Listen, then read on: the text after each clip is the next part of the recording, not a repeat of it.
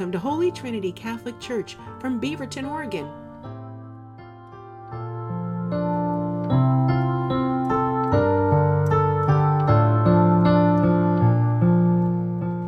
Well, good morning, everybody.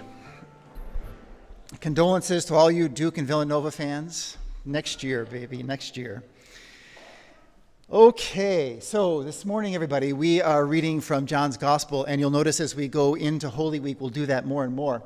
And one of the themes that John wants to hit again and again and again in his Gospel is Jesus' relentless determination to save us from the powers in our life that would destroy us, right? So in John, he is the good shepherd who lays down his life for his own, and especially for the lost, for sinners. And so we have this story today uh, from John's gospel, which is very typical, right? The story of the woman caught in adultery.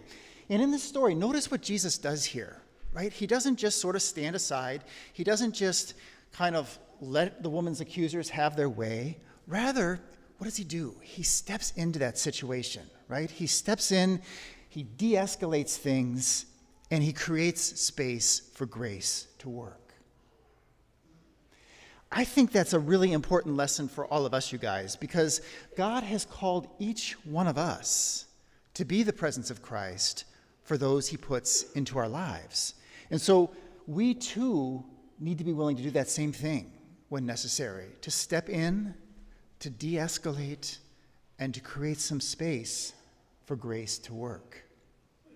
Let me give you a really concrete example of what I'm talking about here. So, one of the concerns that's come up again and again in our synod process here at Holy Trinity is the failure of our church, the Catholic Church, to connect well with those lives, those people whose lives are at odds with the church, especially in the area of sexuality and marriage and gender, etc.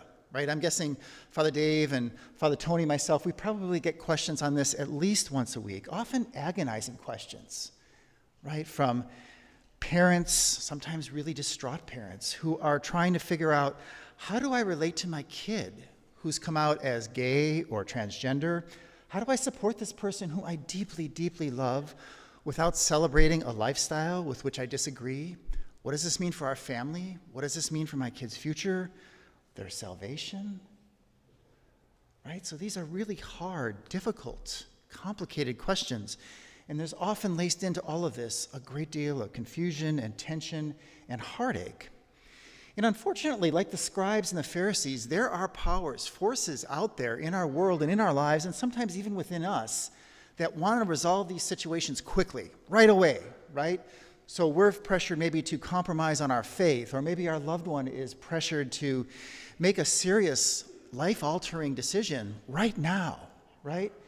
And that creates just this pressure cooker. And unfortunately, that leads to heated arguments sometimes, or maybe the silent treatment, or even into laying down ultimatums. And then we know what results from all of that, right? People that we love deeply hurt, or humiliated, or ostracized, or emotionally destroyed, not unlike the woman in our gospel this morning.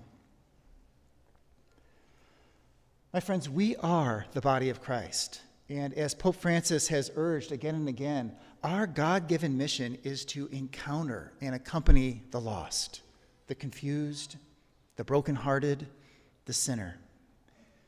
Sometimes I don't think we take seriously enough those words in the gospel that Jesus ate with sinners. Jesus ate with sinners. That wasn't a mistake.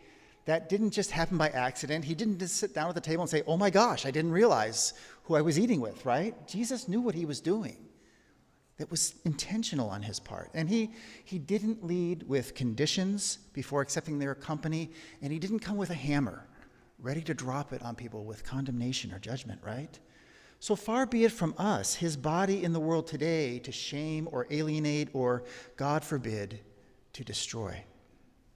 As difficult and uncomfortable as it might be, our call is to receive and to protect and to trust God, to play for patience to create space in which grace can work. Our pastoral apprentice, Allie, she had a great quote earlier this week. She said, You know, sometimes our kids need to be held before they're told. Sometimes our kids need to be held before they're told. I think that's true for all of us. So I want to be clear here. We're talking about persons, right? Not policies. Policies is a whole other discussion. So don't hear me saying that church teaching doesn't matter. It does, very much. But, but, love obeys the law of gradualness. The law of gradualness. And what I mean by that is that few of us realize, reach the ideal to which we're called all at once, whether we're talking about chastity or courage or justice or truthfulness or any other virtue. And our culture, which is so deeply confusing at times, so corrosively secular, and so increasingly aggressive, only makes that harder, and especially in the area of sexuality. So, what do we do with our loved ones who are, whose lives are out of step with the church? Well, I think we love them. We listen to them. We share with them our own struggles and convictions when that's helpful, right? We accompany them. We keep them connected to the Lord through our love and prayers so that His grace can work in their lives. And who knows, maybe there are some things we ourselves can learn along the way. My friends, it is possible. We can support those we love without celebrating every choice they make. That's not a radical or unrealistic idea. It might mean having the willingness to live with a little bit of tension, but is there any serious, mature, sincere relationship where there isn't tension at times? If there is, I haven't found it. So, what I want to say to all of you is have courage, you guys.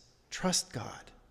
Dare to step in, de escalate, create space for God's grace to work. I'll leave you with a little quote from the poet Rainer Maria Rilke. He wrote this in a letter to a young man who was struggling with all kinds of questions about his own life and who he was and where his life should be headed. So Rilke wrote back to him with these words. He said, I want to encourage you to be patient towards all that is unsolved in your heart and try to love the questions themselves. Do not now seek answers which cannot be given you because you would not be able to live them. And the point is to live everything. Live the questions now. Perhaps you will then, gradually, without noticing it, live along some distant day into the answer. Thank you for joining us. You can learn more on our parish website at h-t.org. We hope that you will subscribe to our YouTube channel or try and join us for Mass if you're local. Again, all the information will be on h-t.org.